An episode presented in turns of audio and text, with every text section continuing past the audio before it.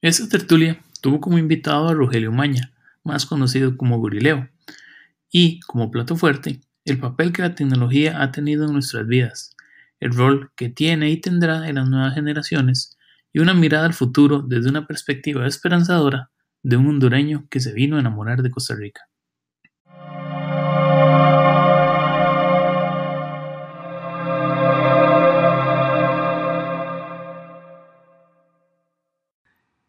La parte más complicada de, hablar con alguien o de, tener una tertulia con alguien que tiene uno tantos años de conocer es, es por dónde empezar. Entonces, esta tertulia de esta semana la empezamos con un invitado que creo que eran como tres o cuatro podcasts que vengo haciendo el, el pitch para ver si podíamos convencer con los invitados pasados al, al invitado esta semana. Rogelio Maña hoy nos está acompañando en Tertulias Podcast. De nuevo, gracias Rogelio por aceptar la invitación obviamente eh, a veces es complicado sacar el, rato para, para estarnos a hablar. Con Brian me pasó, me pasaron con los changos, me pasó con Jania, pasó con la misma Marianela. Todos estamos ocupados de alguna otra forma. No, no, y que conste que te hubiera dicho desde la primera, pero es, es, un tema de, agenda. Sí, sí, es un tema de agenda y obviamente más bien... Eh, es una gran oportunidad que tengo, digamos, de, poder sentarme a hablar con vos. creo que son... ¿Cuándo fue que abrió Twitter? 2006. 2006, yo, yo abrí mi cuenta, 2007 creo que fue cuando, Y, cuando explotó fue en 2009, 2008, 2009. más de 10 años. Más de 10 años, entonces de, de seguir a Rogelio y, de escuchar un poco, leer un poco lo que Rogelio hablaba. Más de 2007, qué montón de tiempo. 2007, ya, ya son 11 años. Sí, 11 años. ¿Vos a explicar cómo hacíamos streaming en el 2000? Yo todavía no me explico. Y, esa es una de las partes más, más curiosas de todo, que digamos, han pasado más de 10 años y todavía, digamos, la, la gente en Costa Rica no se acuerda, más allá de los que lo hacíamos, de que aquí había cultura, digamos, de tecnología en donde la gente sacaba su rato para producir streaming en vivo. A, lo que me asombra es, eh, hace 11, bueno, 11 años más o menos, bueno, un poquito menos, hace 8 años, 9 años no había ni siquiera buena conexión. ¿No? que para ver streaming en ese tiempo había que tener paciencia, porque se te pegaba cada rato. Para empezar, no lo veías en móvil. No. tenías que verlo en la casa, en una computadora. En una computadora, en la casa, eh, con una conexión más o menos decente. Sí. Eh, y se te pegaba. Y en los, en los canales, digamos, del, del video streaming aquí en el país, o sea, la, la, mayoría de las, de las personas que, que, hacían o que producían ese tipo de contenido lo hacían de una forma muy artesanal, cuando todavía artesanal era un concepto despectivo lo hacíamos muy artesanal porque obviamente uno no tenía las facilidades de tener un equipo de producción o no tener el equipo, digamos, cámaras, luces y todo el asunto, como otros que sí tenían ahí. hay, hay, que aclarar, yo tenía ayuda porque yo, yo, yo usaba el equipo de tribu, que, porque me dieron pelota, porque me dieron pelota y, y, tribu se prestaba, entonces teníamos un equipo de, de el equipo de producción de tribu era el que, con el amigo Gabriel, que era el TI de Tribu, con una super conexión que Tribu tenía en ese momento. Claro, que, que eso, digamos, todo el mundo decía, ma, qué mal me cae Rogelio. Rogelio puede tener así como, ¿qué tienen ustedes? Como 10 megas. En aquel tiempo eran, imagínate, hace 11 años eran 10 megas. 10 megas, y ahora, bueno, la mayoría de la gente lo tiene en, residencial. Exactamente, en aquel tiempo. Ahora, de, probablemente ahora tienen 100, 200, no sé, pero yo sí tengo que reconocer que, que, hay, tengo que agradecer a mi jefe de ese momento, tanto a, tanto a Jorge, como que era el dueño de la agencia, como a la gerencia, de Diego, que sigue ahí de que me dieron pelota de... Básicamente yo llegué a, yo llegué a un día y les dije, hey, quiero hacer un... Sí, me hicieron streaming. ¿Y un qué? ¿Un qué? ¿Qué te no, no.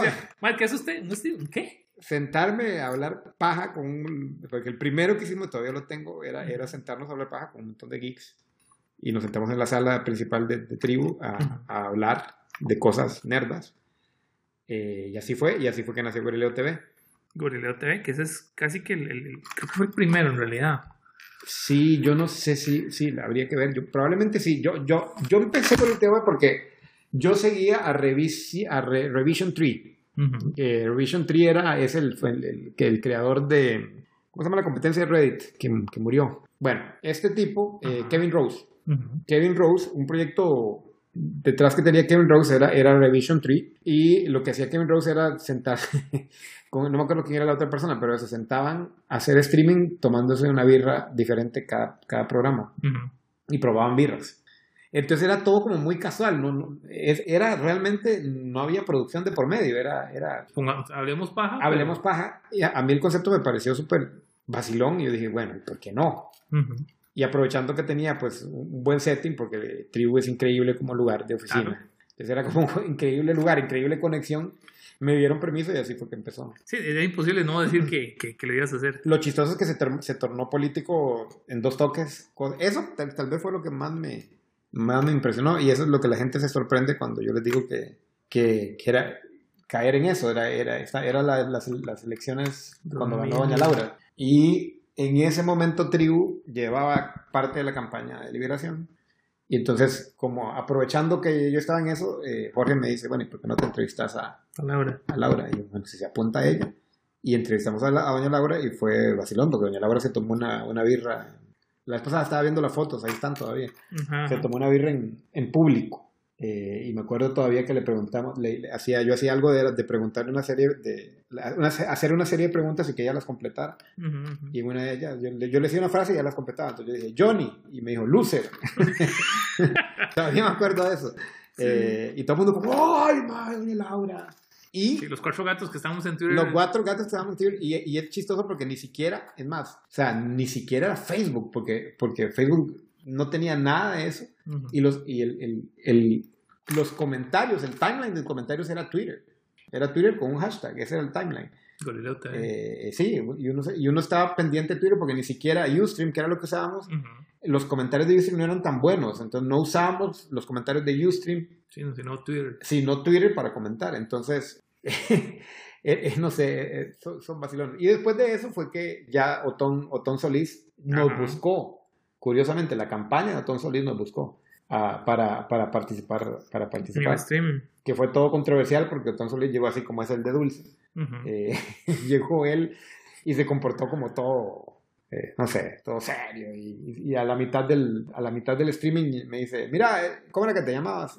no sea tonto.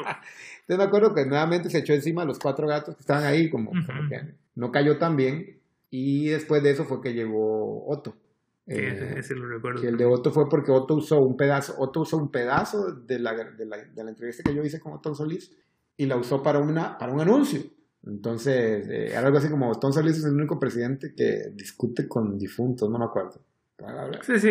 Ah, una, una, otada. Una otada, de hecho. Y eh, hizo, y agarró, y entonces eso lo pusieron y empezaron en Twitter a decirme, a taguearme, mira, ay, Otto, Otto está usando un video tuyo sin tu permiso, que no sé qué. yo, ¿sin, permiso de qué? Si yo no. yo tampoco estoy. Yo esto no es nada oficial. Pero se me ocurrió hacer un video y llamé a Gabriel, a, Gabriel Alfaro, que era el, el TI de Tribu y que era el, coproductor de Borleo TV. Le digo, Gabriel, hagamos un video burlándonos de Otto. Entonces hice un video yo imitando a Otto. De hecho, si usted lo busca en YouTube, ponga Otto Guevara Gorileo y ahí salgo. Y es, es un video de yo imitando el mismo anuncio de Otto para invitarlo a que, a que venga a Gorileo TV. ¿Y el MAE fue? El MAE fue, sí, y además yo le mandé el video a la, campaña de él, o sea, lo invité también formalmente. Eh, y el, el, MAE fue, y, fue chistoso porque hubo un momento en la campaña, en ese momento, cuando ponías Otto Guevara en YouTube, salía yo. sí, totalmente accidental. Yo era, yo era, el video más visto de Otto Guevara, totalmente accidental. Y, y era, entonces la gente, y obviamente nadie sabía quién era yo, entonces los comentarios eran chistosos porque empezabas a ver todos los comentarios abajo de, del video siempre eran como, viva Otto, Otto presidente, ¿quién, quién putas es este sopetas? y era como, como no sé, fue, fue interesante. Yo siempre digo que para mí esa época fue como una escuela y, y, yo la considero como, como, como, una gran escuela para lo que hago ahora, que es entender un poco cómo funcionan las redes sociales y, y, un nuevo medio. En ese, de hecho, en ese tiempo a mí me gustaba el concepto de New Media, que era como, como ese concepto, por cierto, desapareció Sí, no se ya, a escuchar, ya no, se, se, volvió a hablar de New Media, pero en ese tiempo hablábamos de New Media. Y, y para mí eso fue como, la, como una escuela de, de para dónde iba el, asunto. Claro, y es que al final de cuentas, recordemos que en ese tiempo redes sociales estaban muy, muy, muy, muy en pañales.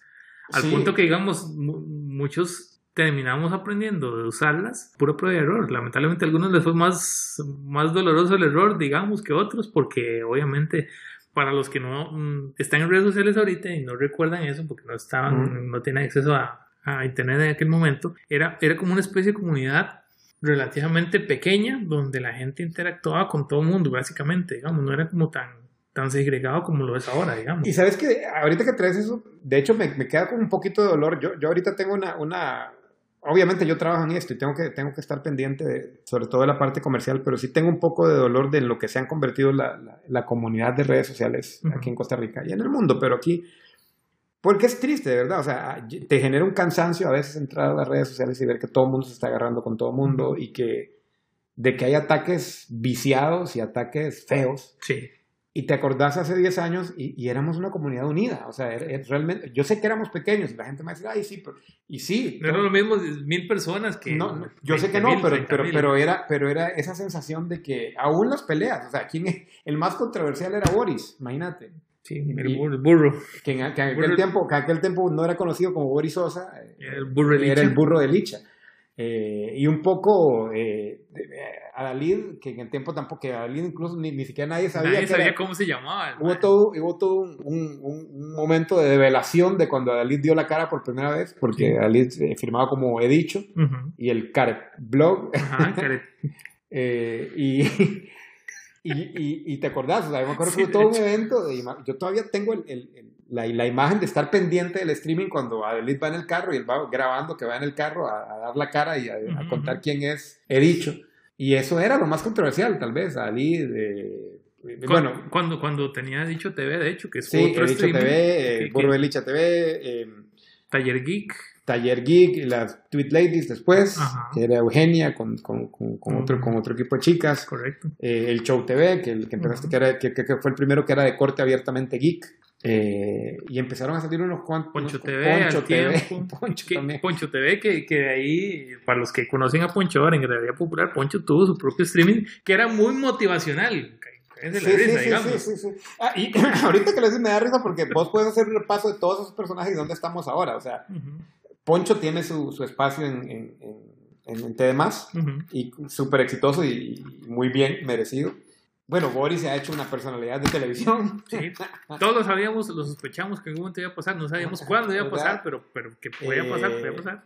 Adalid yo creo que es el que se ha salido de la parte mediática porque, porque obviamente uh -huh. ha, ha, ha, tenido una carrera muy, muy exitosa con lo que él hace, que es leyes. Sí, wow. y, pero muy, muy abanderado de la causa. Adalid es especialista en, en, en, Derecho Informático claro. del país. Bueno, el mismo Julio Córdoba. El mismo Julio Córdoba. Que sigue escribiendo, que para mí, un, para mí uno de los mejores blogs siempre es, Julio escribe muy bien. Sí, de hecho, muy eh, fino, digamos. Conejito Suicida, sí, se desapareció, ¿te acuerdas? Ajá, Había... con amorexia. Yo les perdí el... el, el... Eh, Conejito Suicida se quedó ahí, y eso, y eso para los que en aquel momento no, no lo recuerdan, era como un... ¿Cómo decirlo? Como un... Colectivo. Un colectivo de escritores. Sí, era un colectivo de escritores. Obviamente, Fusil de Chismes, bueno, Cristian sí sigue, y, y Cristian sigue activo. Y, y, ahí está, yo creo que todos hemos seguido de alguna forma. Yo, obviamente yo me dediqué más a la, a la parte de, de, marketing, pero, uh -huh. pero está la, como la semillita de contenido de, de, de, de generarlo. Porque al final de cuentas en aquel momento casi todo era externo. Costa Rica generaba muy poco contenido, para sí. ser realmente honestos, digamos. Sí, sí. Pero éramos, precisamente éramos unidos por eso. Yo creo que cuando hacíamos algo, uh -huh. todos, todos como estábamos pendientes. Sí, claro. Eh, ya se sabía, había horarios. Pero ahí también ahí empecé yo a hacer los coffee mornings que, que, siempre digo que los quiero volver a hacer, que era simplemente... Ay, el post, sí, yo estoy hablando de eso sí, con sí. Brian en el podcast pasado, cuando sí, él me decía, más, ¿se acuerda cuando, cuando aquí, aquí, había comunidad de tecnología, digamos, en un punto donde la gente se sentaba a hablar sobre Sí, y lo, tema? Los Coffee Mornings, eh, que, que, es una idea que yo, que yo vi de un, de un inglés que se llama Russell Davis, uh -huh. y de hecho le escribí para decirle que se le podía poner Coffee Mornings, y me dijo que sí, eh, que era simplemente reunirnos, llegar, decir, tal día vamos a estar en tal cafetería, lleguen todos a hablar paja ahí y hicimos unos cuantos, después salieron otros, eh, otros esfuerzos como el DELM, ah, el domingo, domingo, de la domingo de la mañana, donde uh -huh. que Patricia, eh, Meme Trapach, otra también, que, que también hizo contenido en su momento, Correct. Patricia. Yo creo que fue pionera de, de, de, ella era la primer, de las yo, primeras sí, vloggers que yo vi cierto, en este país. Es cierto. Patricia, eh, ¿cuándo lo retoma? Se se, que habíamos hablado de eso. Y eh, hacia el DELM. De hecho, Marianela Cordero, yo recuerdo Marianela Cordero, que fue invitada de la semana eh, antepasada, digamos, al podcast. Marianela Cordero fue a hablar de su experiencia con redes sociales, porque en aquel momento inclusive ella había estado, ella se metió en, en Twitter principalmente porque era la que le llevaba la cuenta a, a Humberto, a Humberto sí, Vargas. Humberto Vargas. Humberto Vargas, Por ella era la que le llevaba los, el Twitter Sí, acuerdo, en me Villa del Mar. acuerdo. Entonces ella fue como la que hizo la narración desde allá cuando Humberto Vargas ganó la Que el momento, yo creo que el, el momento trascendental para las redes sociales en Costa Rica fue el, el terremoto de Cinchona. Donde todo el mundo. 2009 fue. 2009. 2009. Donde yo creo que, es, que el, el terremoto puso a Twitter en el... Aunque no todo el mundo se hizo tuitero, pero todo el mundo empezó a saber qué era Twitter. Amelia Rueda fue Sí. que la, la, número uno con ese tema. Amelia Rueda y después la, la misma eh, doña Laura, la misma presidenta. Incluso Roberto Gallardo, eh, Leonardo Garnier. Leonardo Garnier, María Luisa Ávila, que todavía siguen activos, le dieron como cierta, pues... eh, Relevancia. relevancia, yo creo, a Twitter, que nunca tuvo Facebook en ese, a ese sentido. Facebook siempre, en- desde entonces, había sido como mucho más de marcas y después de medios, que ahora es básicamente de medios. Donde en algún momento los tíos pensaban que, ay, mira, ahí sí, ahí están, ahí están los chiquillos. Yo algún No, no, no, me Ahora, ahora vos ves que la gente sigue, sigue Facebook más que todo para estar pendiente de lo que diga o Nación, Teletica o, o o otros medios. Pero eh, es interesante. Yo, yo me pongo, es, es inevitable ponerme nostálgico Claro. sobre todo porque de verdad, te, te lo digo, me- me duele el, el estado de las redes sociales en este momento. Obviamente hay comunidades, pero son comunidades muy cerradas, son comunidades como cada quien con lo suyo. Incluso creo que ha costado crear comunidades de, de- de- de creadores de contenido y no siempre por una mala razón, es porque tal vez ahora hay muchos y porque también el tema de creación de contenido ahora pasa por los influencers, palabra que yo sé que mucha gente odia, pero que... Saludos a nuestro en- amigo Esteban Mora. Saludos Esteban. Saludos Esteban, pero que, que yo creo que aunque odiemos el concepto, yo siempre, yo siempre digo, usted, usted puede odiar el- las personas que representan lo que es un influencer, Ujú.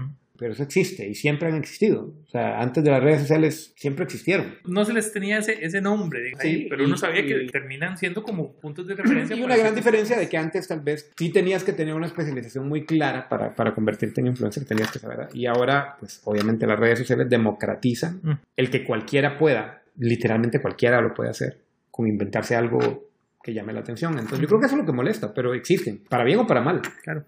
Y yo creo que el, el creador de contenido, de hecho, YouTube le llama content creators a los influencers. Por eso tal vez ha cambiado un poco. Y eso termina siendo como el punto de relevancia, porque ahora, como decís vos, cualquier persona puede ser influencer.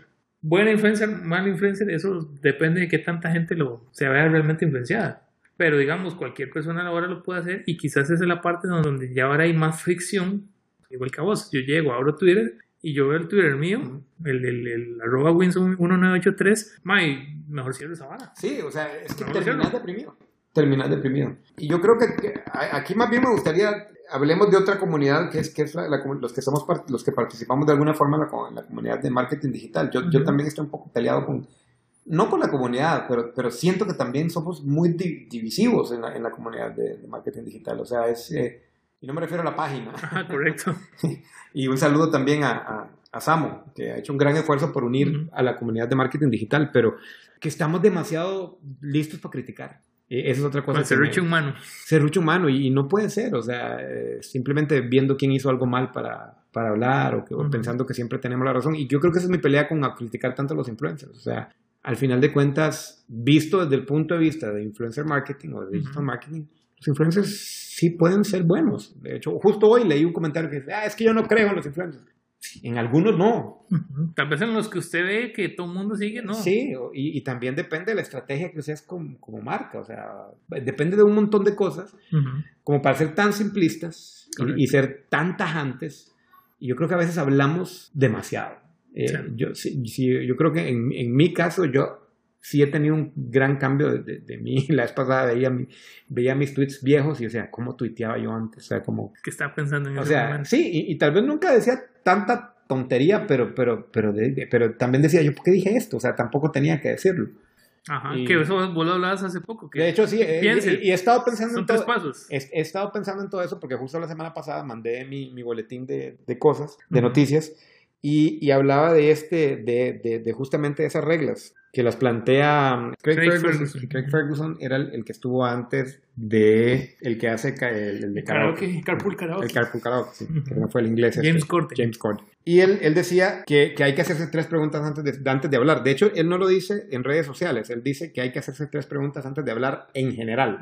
Cualquier momento. Cualquier momento. Y es, uno, ¿es necesario decir esto? Es la primera pregunta. Dos, ¿es necesario que lo diga yo? Y tres, ¿es necesario que lo diga ahora?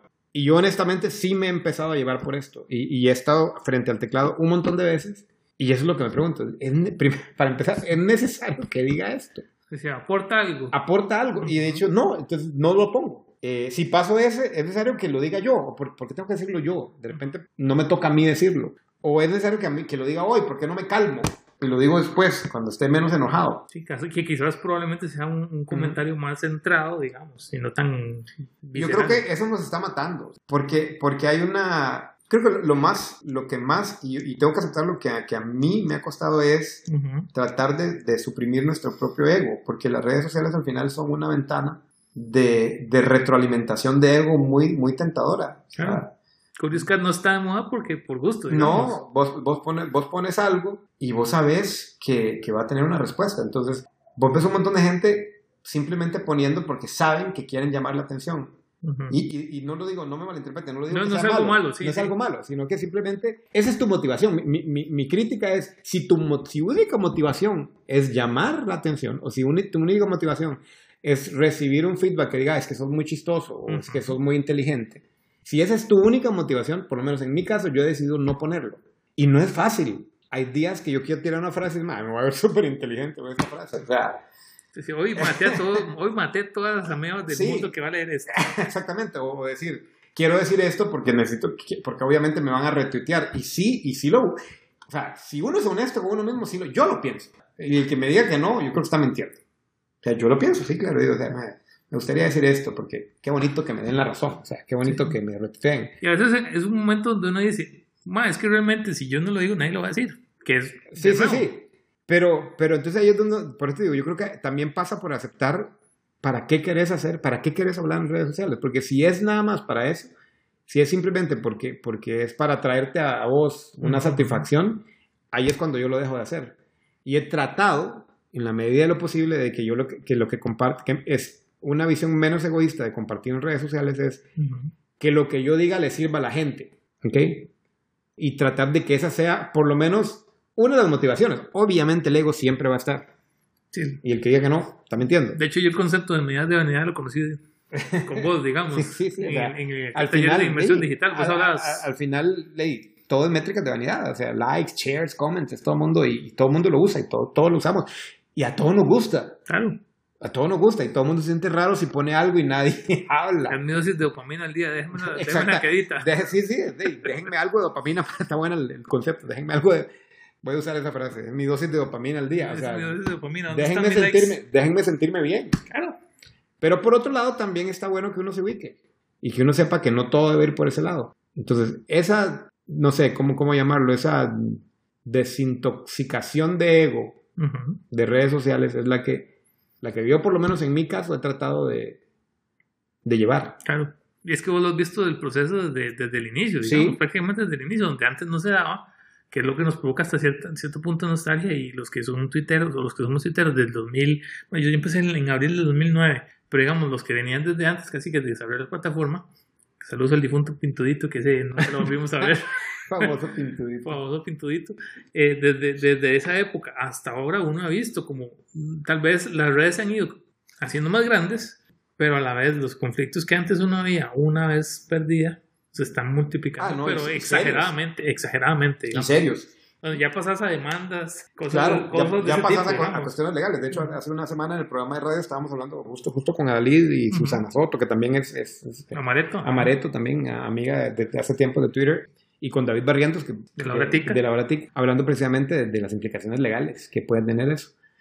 Creo que la otra cosa que, que yo he aprendido personalmente es que cuando algo te molesta en redes sociales, hay que pensar por qué te molesta. Y muchas veces la razón por la que te molesta tiene más que ver con vos que con quien lo dijo. Y eso también me ha parado un poco de hablar, porque a veces yo leo cosas en redes sociales y, y, y me encienden, pero me pongo a pensar, ¿por qué me molesta? O sea, me molesta porque por algo de esa persona o me molesta porque tocó algo, alguna fibra mía. Que es, es importante. No sé, porque tocó alguna inseguridad mía, porque tocó alguna cuestión y, ahí es donde yo tiendo a, cerrarme, a cerrarme un poquito más y me ha ayudado, me ha dado mucha paz, te, les digo, o sea, me ha dado mucha paz y me ha ayudado también a ignorar a quien, si yo sé que hay gente que me, que me despierta eso, de y no la sigo. O mute, sí, sí. Sí, lo que pasa es que también uno, uno, uno, tiene como el morbo de estar siguiendo a la gente que uno sabe que le da cólera. Se Amor hace, hace tiempo había escrito algo sobre, sobre ese tema y él hablaba sobre los sesgos de confirmación. Ajá, sí, que, es justamente, que es justamente eso, que, que a veces uno, en el momento en que recibe una opinión que le es afín a lo que uno cree, inmediatamente uno la toma como como propia y descarta cualquier otra cosa que sea diferente a eso. Si a mí me dicen, o digamos, si a Rogelio le dicen, más que yo digo hoy en Twitter, más que a mí la Coca-Cola es el mejor invento de la humanidad, yo sé que Rogelio me va a decir que sí, porque Rogelio y la relación con la Coca-Cola es, es, algo legendario, digamos. Todo el mundo el que en un momento ha visto Rogelio lo ha visto con una lata de Coca-Cola en Light. Light, bueno, sí, ahora Light. De hecho, te, acaba de bajar una taza de un vaso de, y, y, ahorita se va a servir otro vaso de Coca-Cola. Pero digamos, en el momento que yo te digo eso, yo sé que vos vas a decir, más sí, me encanta. Pero si hay alguien te dice, más es que Coca-Cola, más es el mil aguas negras del capitalismo yankee, más que esa vara. No, entonces uno absoluto, en ese momento dices, más eso no. Pero vuelve lo mismo, al, final, al final todo tiene que ver con cómo me, cómo, cómo me hace sentir. O sea, si, si, si vos coincidís conmigo, me hace, me hace sentir bien. Claro. Pero tener la madurez de aceptar un comentario que no coincide con tu opinión, me parece mucho más mucho más valioso. O sea, el hecho que alguien, que alguien me diga, no, mira, no estoy de acuerdo. Y que vos en lugar y por esto, esto y esto. No, y, no importa que no te digan por esto y esto, pero que en lugar de reaccionar como, ay, ¿por qué? Que, le digas, ok, explícame. O sea, explícame para aprender, no explícame en el sentido de, molesto. Bueno, explíqueme, a ver, no, no, no. Ok, puede ser que estemos en... Entonces yo creo que esa, esa forma de, de discutir sin que nos golpeemos los egos es, lo, que nos mata. Y el problema no es el otro, nunca va a ser la otra persona en ese, en ese sentido. El punto es, es, somos capaces todos de evitar que nos golpeen el ego. Y por lo menos hacerlo, hacer de nuestra parte para, para no levantar un juicio, para, para, para escuchar primero. Que es lo más complicado. Complicadísimo. Hay un montón de gente que, que uno, uno lee y, y uno dice, pero tampoco uno, ese día del, del, que hablábamos de esto en el programa, y por cierto, invitados a, buscarlo, me imagino que ahí está en la, en la, en la página, en la página de TikTok, en, el, programa de radio, en Facebook, TSTOC, ahí pueden encontrar esta conversación. Y yo, yo hablaba, en ese día yo hablaba, les decía, es, es que tenemos que aprender a no juzgar por trozos de información. Entonces, puede ser que alguien haya dicho un tweet totalmente reprochable, pero son, si acaso, 280 caracteres. ¿Ok? Y vos estás juzgando la vida de una persona por 280 caracteres. Y después me dicen, no, pero es que escribió 14 tweets más, perfecto. Y la persona se centró en ese. Y no importa, igual, la persona tiene 50 años y usted va a juzgar 50 años de la vida de una persona por 14 tweets. Y la verdad no, no se puede, porque no te sentaste con esa persona, no sabes el contexto, no sabes qué tiene, no sabes de dónde viene, no sabes qué le hicieron, no sabes qué piensa. Y todo el mundo me dice, sí, tiene que ser responsable. Claro que tiene que ser responsable. Nadie está quitándole responsabilidad a alguien de, de, saber hablar en redes sociales. Lo que pasa es que tenemos, y esto lo dijo, lo dijo a, David, o creo que fue David, tenemos que juzgar el tweet o los tweets, no la persona. Y eso es lo que nos cuesta. Yo separar lo que dijo de lo que es. Yo pongo el, ejemplo de, de Messi, aquella situación súper súper conocida de cuando Messi dejó de saludar a un niño, o por lo menos eso fue lo que pareció.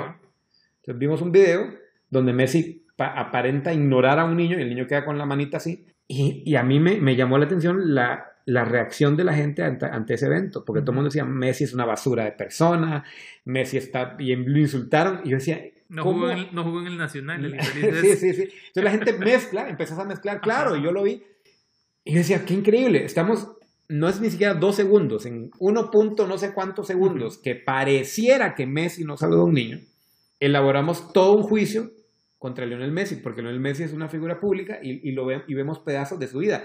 Pero por lo menos el 99% de la gente que criticó eso no se ha sentado con Messi a tomar un café, no ha vivido con Messi, no es vecino de Messi, no lo conoce Entonces, ¿cómo puedes ser capaz de juzgar a la gente? De juzgar a la gente. Y, y eso, y yo te digo, yo he hablado de esto tal vez dando una charla y la gente todavía me queda viendo así como, no, pero es que, y yo no, es que no espero nada. O sea, no, no, es, no, no es justo para la persona, aunque la persona haya dicho la peor de las caballadas. Porque a veces uno se encuentra esos comentarios que uno dice, ma, pero, o sea, ¿en, ¿en, qué momento lo dijo? Sí, y, y, y, aunque haya dicho la peor de las caballadas, juzgue el tweet. Juzgue las palabras si quiere, juzgue la acción, juzgue el contexto de ese momento en sí, pero la persona no, que no la conoces. Es que eso es lo más fácil, y esa es quizá la parte por la que mucha gente ahora lucha, y vos, me, vos puedes dar fe de eso, digamos, porque vos trabajas con marcas y vos, vos digamos, les ayudas a ellos a entender un poco cómo es que está, cómo aprovechar el mundo digital. Uh -huh. Ma, el digital, digamos, a, a las marcas tradicionales les cuesta montones porque todavía no entienden que la gente reacciona muy rápido y sin poquito argumento, digamos, nada más es como, vos decís, un tweet, un uh -huh. post en Facebook. Recordemos lo que le, le, había pasado a la gente de Pizza Hut, claro. un poco con el, el, post del machillo. Sea, con poquito, bueno, con poquito. Ese es un buen punto. Efervece todo. Que fue un error el post, sí, totalmente. Uh -huh. Que estuvo mal, sí, pero vieras que ahí, por ser una marca, la perdonan más. Decime si no, o sea, todo el mundo criticó, pero todo el mundo es más fácil entender, bueno, sí, fue una escapada, fue el community, nadie dejó de comer pizza. O sea, yo estoy seguro que medir las ventas de Pizza Hut y las Está ventas igual. De, están igual. O sea, no, no pasó nada. Y sí, juzgaste, fue una metida de pata, fue una tontera. Pero vos decís sí, bueno, fue una tontera. Y alguna gente sí, qué barbaridad Pizza Hut, pero nadie critica, nadie piensa que Pizza Hut, desde Don Pizza Hut en Estados Unidos hasta, hasta Pizza Hutcito aquí en Costa Rica, Ajá. es una mala persona. O sea, fue un error, pero a una persona no le das ese, ese, ese, ese beneficio de la duda. Sí. Inclusive uno que critica al community manager que fue el que sí. se la metió de pata. Y no sabes ni siquiera si fue el community, si le dijeron, si... Sí, sí. Eh, no sabes, o sea, yo, ahorita mencionaste algo que creo que para mí es, es, la clave, que son los momentos de inmediatez, y esto no es algo que digo yo, sino que ha sido estudiado por, por gente que sí sabe, incluyendo... Eh, que sabe más. No digas que sí sabe porque que sabe más. Incluyendo teóricos, teóricos de la comunicación como Marshall McLuhan en los 60, s uh -huh. que es el grado de inmediatez del mensaje. Uh -huh. Porque vos, en, antes de las redes sociales, si yo me peleaba con vos por carta, yo siempre digo esto, que, que, que es chistoso que hay hasta libros uh -huh. de discusiones de pensadores por carta. O sea, se vuelven libros. Y estoy hablando de, de, de, pensadores que tal vez pensaban completamente diferente y se estaban agarrando el moño por carta y ahora son libros. O sea, ¿me, me entiendes? Sí, el escaló, nivel, escaló, escaló, Sí, pero el nivel, de, el nivel de altura de una conversación así para que la gente quiera años después leerlo. Uh -huh. O sea, yo no sé si, si, si la gente va a tener eso. Voy a comprarme un libro de las peleas de no sé quién. De, sea, la, de, la, última polémica en redes. No, o sea, no, no, lo, no, no lo vas a hacer. Eh, no. Entonces imagínate, y lo que pasa es que si yo, yo te escribí una carta y estaba enojado con vos, vos leías mi carta y aunque te daba cola lo que escribías, tenías un montón de tiempo para procesar el enojo. Para calmarte o hasta para enojarte con elegancia. Entonces podías contestarme con prosa si querés, porque había un montón de espacio entre tu respuesta y lo que yo tiraba cosa que ya no pasa. Sí, pues recuerden que antes las cartas se enviaban y no llegaban inmediatamente, no, no era tan, como decís vos, la inmediatez. No, no, y no solo escribir, imagínate, te llegaba la carta. La leías. La leías, después tenías que buscar papel, lápiz, pensar, no equivocarte, y, o sea, tal vez botabas un montón de cartas mientras te ibas calmando, uh -huh. o sea, había un montón de tiempo para procesar. Vos ahora no tenés ese tiempo. O sea, lees un tweet de tu, de tu, de tu odiado favorito uh -huh. y, y y ahora, bueno, clarísimo, ahora de tu, de, de, tu progre o tu restaurado, porque ahora hasta, hasta uh -huh. por equipos hacemos, eh, que son ramachecas o que son progres o que son restaurados y que no sé qué, entonces vos, y lo seguís solo para dar, es una tontería, lo seguís solo para que te den cólera. O sea, entonces, ¿para qué lo seguís? Lo seguís solo para poder pelearte con ellos. No tiene sentido alguno. El digital nos está matando por eso mismo, ma, porque la gente anda buscando la, la excusa para poder expresar su opinión. Es que no me gusta lo que dijo. Entonces, como no me gusta lo que dijo, sorry, pero hey, voy, voy, voy con post extenso en Facebook sí, cuando y lo la, peor es que te, la y lo, es suficiente. Y lo peor que sentís que simplemente el derecho, el derecho de, de, de, vamos a ver, ejercer el derecho de responder no necesariamente beneficia a los demás. Entonces, todo el mundo se siente como, como que solo el hecho de que yo puedo responder significa que lo tengo que hacer para ejercer mi derecho de estar en un país libre. Porque puedo, tengo que. Ajá, porque puedo, tengo que. Y, y esa es la mentira más grande que hay. Y hay un montón de gente que, que, que, que camina en Twitter y, y, y, tal vez yo he tratado de no caer en eso, de no estar, eh, de no estar comentando de, de, todo a menos que beneficie de alguna forma. Vuelvo, vuelvo, vuelvo a algo que ya había dicho, dicho antes. Uh -huh. Perdón, ya, es que ya este tema me enoja. hay que sacar las frustraciones, Rogelio, uno no se las puede dejar. No es berrinche, lo que uno dice, quizás está la respuesta que muchos están o, tienen ahí madurando y uno dice, ay, necesita escuchar eso. Tal vez, yo, yo, yo, yo invito a la gente que se calme un poco, o sea, y, y que tenemos que ubicarnos. O sea, yo creo que, que, yo creo que en redes sociales todos pensamos que, que estamos, que, que tenemos que decirlo todo porque es nuestro deber, y yo creo que a veces influenciamos más quedándonos callados. O sea, yo admiro, en este momento de la historia, para mí es más admirable. Quedarse callado. Quedarse callado que reaccionar.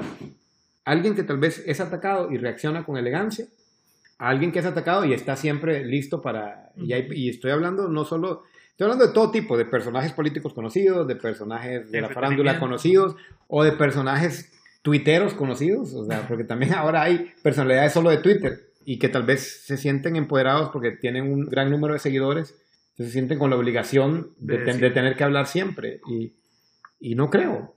No, y, es, y esa es la parte que tal vez para muchos que, como te digo, no han crecido, digamos, o no han madurado, digamos, todas estas ideas, porque no tienen, tienen poquito tiempo, están en redes sociales, e, es difícil asimilar. Te digo, la mayoría de la gente que uno, con la que interactuaba uno en, Twitter en su momento, tenían como esa noción de que, de que a veces lo que uno dice en, redes sociales tenía, tenía cierto impacto en, tu vida, digamos. Ahora es algo ya serio, digamos, al punto donde, donde las broncas de en redes sociales se trasladan a broncas de fuera de las redes sociales. Y por eso Adalid tiene, tiene trabajo, gracias a Dios.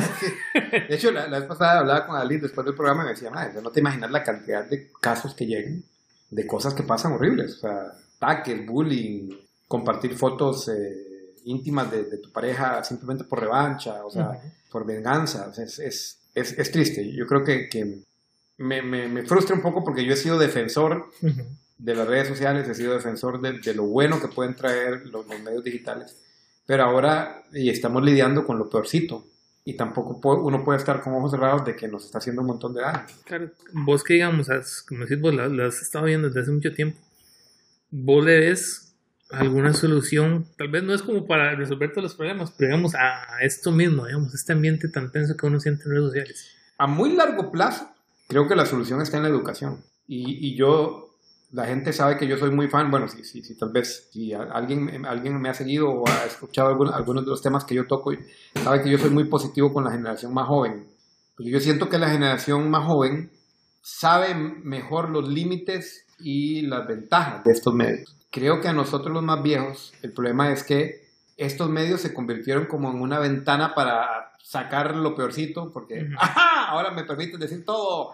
Eh, y los temas como privacidad y los temas como límites y como controlar la dopamina son o aprendidos o desaprendidos, porque no crecimos con esto. Y ellos tienen la ventaja que ellos sí crecieron. Y ellos crecieron con esto y solo el hecho, y, esto no, no, lo digo yo, sino que hay estudios que, que te dicen que las generaciones más jóvenes, digamos, tienen un mejor manejo de la privacidad de, de lo que uno cree. E incluso ellos hacen decisiones conscientes, como ejemplo en Instagram que tienen una cuenta pública y, la famosa Finsta, que es la cuenta privada, la cuenta cerrada. Entonces, aún temas como ese te demuestran que ellos tienen un conocimiento natural de límites eh, que, como siempre digo, no significa que no necesiten guianza, no significa que, que, va a haber personas que van, a, que van a manejar muy mal. Pero yo tengo una esperanza de que, de que las, las nuevas generaciones y los hijos de las nuevas generaciones van a venir mejor. Pero estoy hablando que todavía nos faltan 10, 15, 20 años en este momento, tristemente creo que no, no hemos visto todo lo peor. nos falta. No, eh, no, hemos visto lo peor. Nos falta, nos faltan días, yo creo, y no, y no quiero ser negativo, pero creo que nos faltan cosas feas por venir en términos de cibercrimen, ciberataques y de.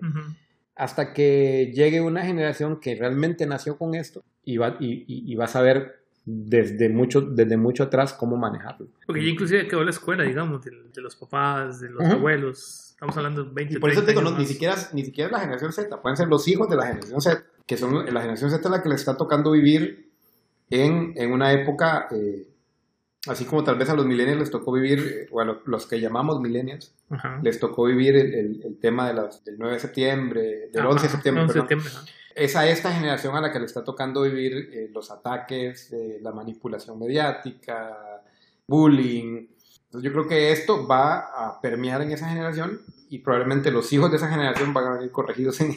Ojalá.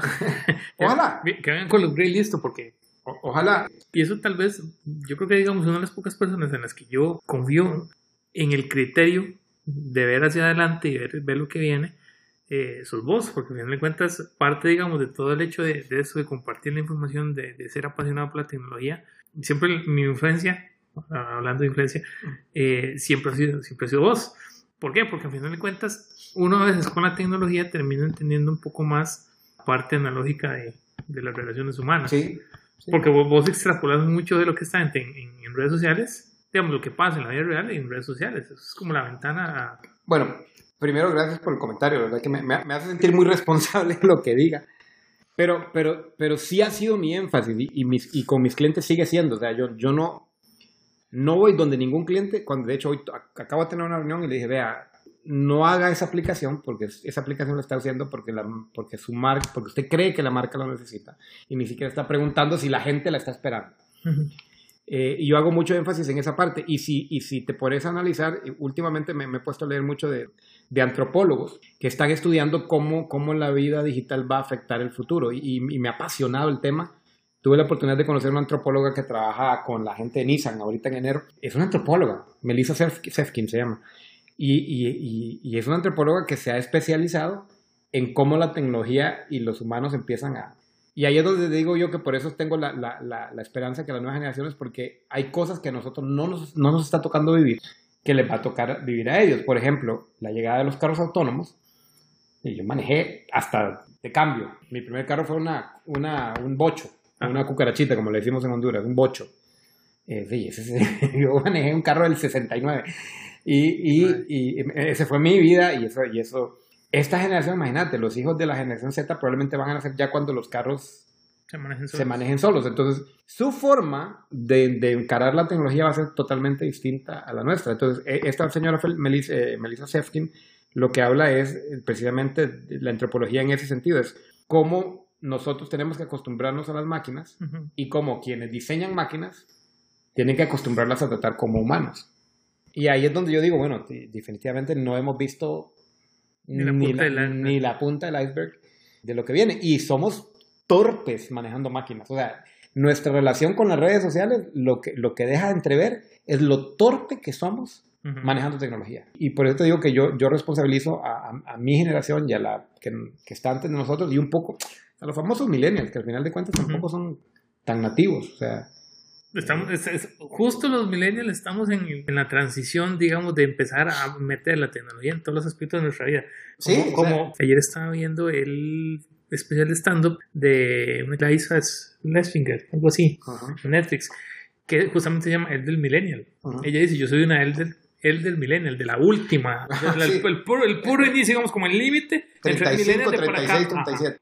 Entonces yo estoy también en ese, en ese rango, digamos, y quizás en, sin, sin tener mucha conciencia de eso, cuando me estaba poniendo la vida de Twitter, yo puse en la bio analógico por nacimiento, digital por elección. Sí, es cierto. Y eso es algo que a nosotros nos ha tocado en esa generación tener que asumir, digamos, sí, nosotros todavía venimos, y se lo voy a poner con el mejor ejemplo, venía hablando con la muchacha de Uber ahora, que era una señora, puede tener unos 45, 50 años, y venía comentándole el hecho de que, digamos, eh, yo montado en el Uber, contándole un poco las experiencias que nuestros papás tal vez les fueron muy, muy comunes, digamos, ir a jugar a la calle, ir a... Ir a ¿Que todavía te tocó vivir eso? Me tocó vivirlo. Los chiquillos de ahora, evidentemente, es ahora salir de la calle. De, no, porque es peligroso. Sí, exacto. Entonces, todavía nosotros estamos en ese punto donde estamos aprendiendo a meter la tecnología. Algunos se nos ha hecho más fácil que a otros, pero no necesariamente todos. Pero como cualquier adopción, o sea, para ser bien honestos, estamos siendo torpes. O sea, incluso, te voy a poner un ejemplo que cualquiera diría, no, jamás. Incluso Zuckerberg, uh -huh. que es un millennial por excelencia, uh -huh.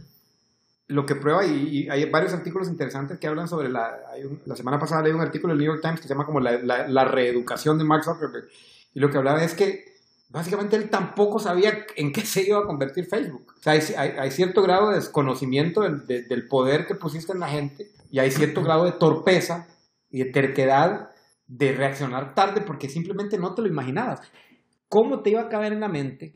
¿Cómo le iba a caber en la mente a este muchacho, uh -huh. estando ahí en Harvard, de que la red social o lo que él iba a inventar iba a influenciar una elección en Estados Unidos? ¿Cómo se te va a ocurrir eso? Que básicamente casi todo el planeta está metido ahí. ¿Cómo, ¿cómo, adelantabas eso? No, no hay forma de adelantarlo. Entonces, todo el mundo critica y pero es que no, no había, no hay forma. Él también está aprendiendo. Él también está aprendiendo. Entonces, eh, yo, yo, creo que estamos en eso y insisto, por eso, por eso es que yo defiendo tanto a la nueva generación, porque yo, yo insisto que tenemos que escucharlos más. Que hay, que hay que darles un poco más de pelota. Que yo escucho eso, eso de vos desde hace bastante tiempo. Y, los, y lo mantengo y lo sostengo porque cada vez que hablo con un adolescente me doy cuenta de cuánto podemos aprender de ellos. Y, y, y como digo yo, no, no, solo es aprender ciegamente, es, es realmente tener un diálogo de intercambio. O sea, aprender de cómo ellos ven la vida y devolverles la experiencia, o sea, devolverles criterio, porque también son jóvenes. No puedes pretender que entiendan o que sepan, pero sí, nunca desde el lado de la soberbia, sino desde el lado de dialoguemos. Yo necesito aprender de vos y confía en mí de que tenés que, o sea, hay una cuestión, pero no, no, no sabemos tomar esa posición. Nuestra posición a esos menores siempre te voy a enseñar. Sí, porque yo soy mayor. Porque soy mayor y yo sé cómo funciona. Pero no es cierto. Usted es torpe con la tecnología. Acéptelo. Hace poco mi hermana, mi hermana tiene 20 años y un día estos me hizo demasiada gracia en Facebook. Pone un, un, post donde dice, uno sabe que ya está viejo cuando es uno más bien que le llama la atención a los papás porque están pegados en el teléfono. Sí. Entonces uno escucha ese tipo de interacciones y dice, mira, ellos la visión es algo completamente, digamos, ok, la tecnología para mí es algo tan común Exactamente. Que más bien para los que no es común es para mis tatas. Exactamente. Y yo soy el maestro digital para esa persona. Porque ellos son capaces de entrar y salir de la tecnología porque para ellos es la misma vida. Vamos a ver, el mundo virtual, el mundo, de hecho, Unimer le puso así a, la generación Z, costarricense le puso la generación virtual el mundo virtual y el mundo físico para ellos es uno solo.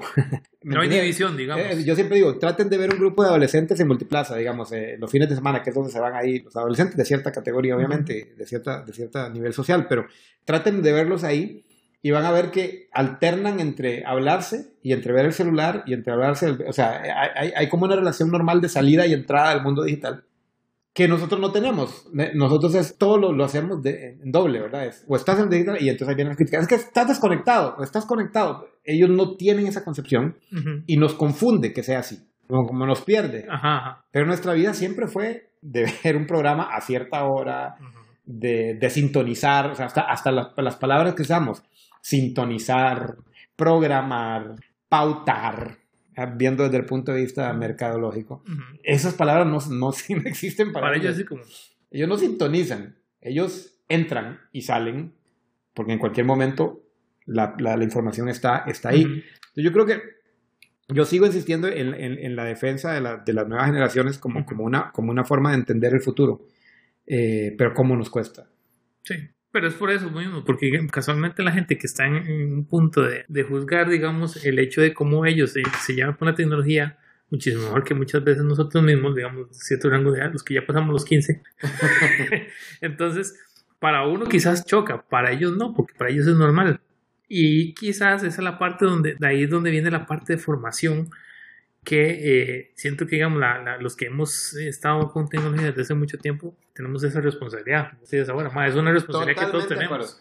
Y quizás eso, eso es lo que en, en este país, y, también en, en, algún momento lo comentaba con Brian en el podcast, el segundo podcast que había grabado con él, nosotros en tecnología en Costa Rica sí puede ser que estemos muy bien, pero lamentablemente hemos perdido la cultura de compartir esa información que nos llega, al punto que ahora es tanta, tanta pero tanta información que nos cuesta mucho curar todo ese contenido que nos llega. Y ahí es donde hago, hago la, la, transición a lo que vos estás haciendo con el newsletter, con el boletín, que eh, es justamente un poco de, de, tener ese, ese, espacio para llegar y decir, bueno, de toda la información que a mí me está llegando, creo que esto es lo más con, lo que yo considero que a mí o que la gente le podría aportar algo en su vida para que lo hagan.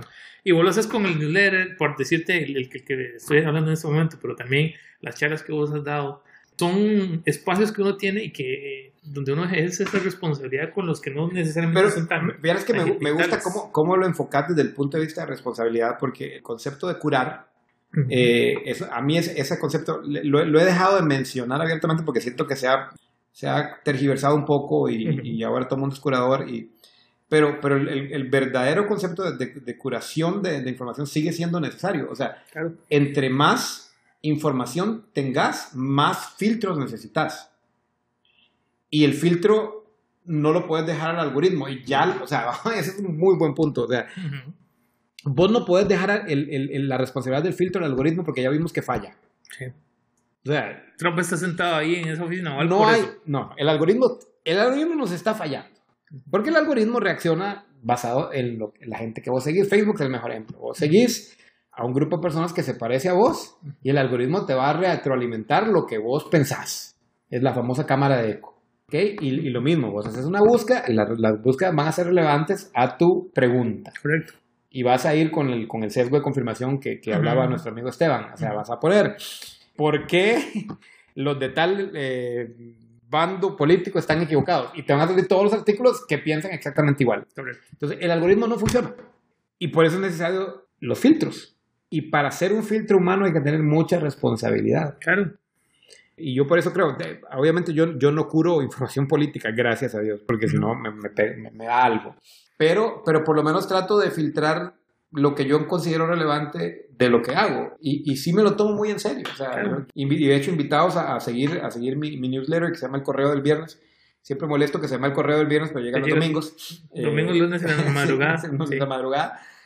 Pero yo me lo, me lo tomo en serio y, y he tenido como que periodos donde me cuesta más hacerlo, pero ahorita ya llevo por lo menos cuatro seguidas o tres seguidas y, y, me lo tomo muy en serio porque, porque siento que, que quiero, que ahí puedo aportar algo, eh, que puedo aportar algo de, por lo menos que alguien se siente y me, me alegra por... Hay gente que me escribe y me dice, mira, lo espero, me gusta, aprendí algo, me dejaste algo y de alguna forma creo que también es parte de la visión de lo que hacemos Luis y yo en, en, el programa TechTok, también invitados a, a, verlo en, Teletica Radio de 1 y 30 todos los días. Eh, yo creo que, que, con, Luis Ortiz, que, aparte es un periodista de mucho respeto y una gran persona, creo que también nos, nos hemos puesto esa, esa meta de, curar información tecnológica y a, veces nos critican, sobre todo los geeks, de que no somos tan profundos, pero es que el punto es que yo, yo no creo que la profundidad tecnológica sea una necesidad, porque para eso están todos los que ya saben. Sí, claro. Pero sí creo que, que, que, la gente aprenda de tecnología sí es una necesidad. Y, y hoy, de hecho, llego a hablar de la nube y otra vez, bueno, primero empecemos, vuélvenos a contar qué es la nube. Y no importa. Y si hay un tequi que se conecta y dice, ay, madre, pues entonces no es, el problema no es para él o para ella, es de hecho, el viernes pasado yo vi, estaba, estaban hablando sobre... Ah, madre, el viernes pasado. ¿Cómo fue? ¿Qué, ¿Qué, fuerte fue ese, ese, programa? Sobre la liga de las ligas de eSports. Sí, sí, sí. Con, con Pablo Vargas y, la revista Level Up. Yo vi un comentario de una chavala que dijo, yo siempre los escucho. No sé de qué están hablando, pero yo siempre los escucho. Ese nos llega, ese nos llega bastante. Eso fue como ese comentario. Pero, pero el viernes, yo pensaba que decías el viernes anterior. El viernes anterior antes de ese, sí, Antes de ese fue muy fuerte porque llegó, llegó por cierto, por cierto es una persona que, que me parece que sabe un montón y también es invitado a seguirle que es Michael Quesada, que es Master, Master PC, un tipo que sabe bastante de tecnología y es muy, muy buena persona y realmente es muy humilde. Pero lo sigue un montón de gente y, los, y, lo sigue un montón de gente que es fanática de la tecnología. Y, y para, para, Luis y para mí, eh, a veces, si alguien nos conoce, bueno, vos me conoces a mí y si, y si alguien conoce a Luis, van a saber que a nosotros no nos gusta el conflicto. O sea, somos súper llevaderos, eh, nos gusta llevar las cosas tranquilos, somos súper diplomáticos. Bueno, Luis, Luis, Luis en Twitter, eh, cuando se pone sapricista es insoportable. pero... Todos tenemos un pero, tema. Pero por, por, lo demás no, no nos gusta entrar en conflicto. Y, y llegar, llegó un montón de gente con los tacos de frente. Y me acuerdo que el primer comentario fue, ah, bueno, por fin alguien que sí sabe de tecnología. híjole, o sea, y, es duro, vea, es, es, complicado que te ataquen, o sea, es, es, complicado. Y, la forma como nosotros hemos decidido lidiar con los ataques, sobre todo cuando hay trolling, es ponerlos en evidencia. Y es algo que yo ya he usado en, otro, en otros lugares. En, sí, sí, en eventos. puso mi referencia a cómo manejar trolls.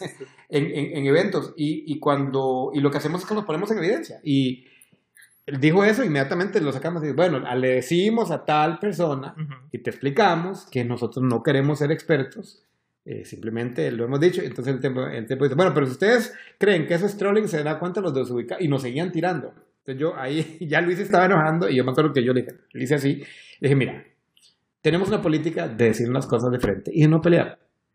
Respetamos el trabajo de Michael y lo que queremos es que nadie venga a atacar. Si usted no considera que nosotros sabemos, está bien. Pero no ataque. Eso es todo lo que le pedimos. No ataque. Coméntelo, pregúntelo Y además, eh, ahí, ahí es donde tal vez los desarmamos un poco. Tiene, quiere venir, venga al programa de radio, se sienta en esa silla, agarra el micrófono y dialoga con nosotros aquí. Y como que la gente se calma. Y de hecho el tipo salió y dijo así como, bueno, sí, sí, bueno, gracias por explicar. Y a mí siempre me ha funcionado con los Sí, sí, de hecho. Pero es, es, difícil porque la primera reacción de uno, volvemos a lo que hemos hablado antes, es mandarlos. O sea, sí. es lo primero que uno quiere hacer. Así que uno. Así que como, o sea. Dame fuerza porque si me. Exactamente. Dame paz porque si me das fuerza los pateo. pero, pero, pero por ahí va. Nuevamente, me, me apasiona el tema. De me, hecho, me, de hecho. Me exalto, me exalto. Por eso se lo pregunté. Pero digamos, esa, esa es la parte que quizás ahora la, la, curar contenido se volvió una responsabilidad para los que, y siento yo que es eh, más fuerte para los que realmente son o tienen el conocimiento. Véalo de la mejor, de un, un muy buen ejemplo sobre el tema de curación. Vos curas sobre tecnología.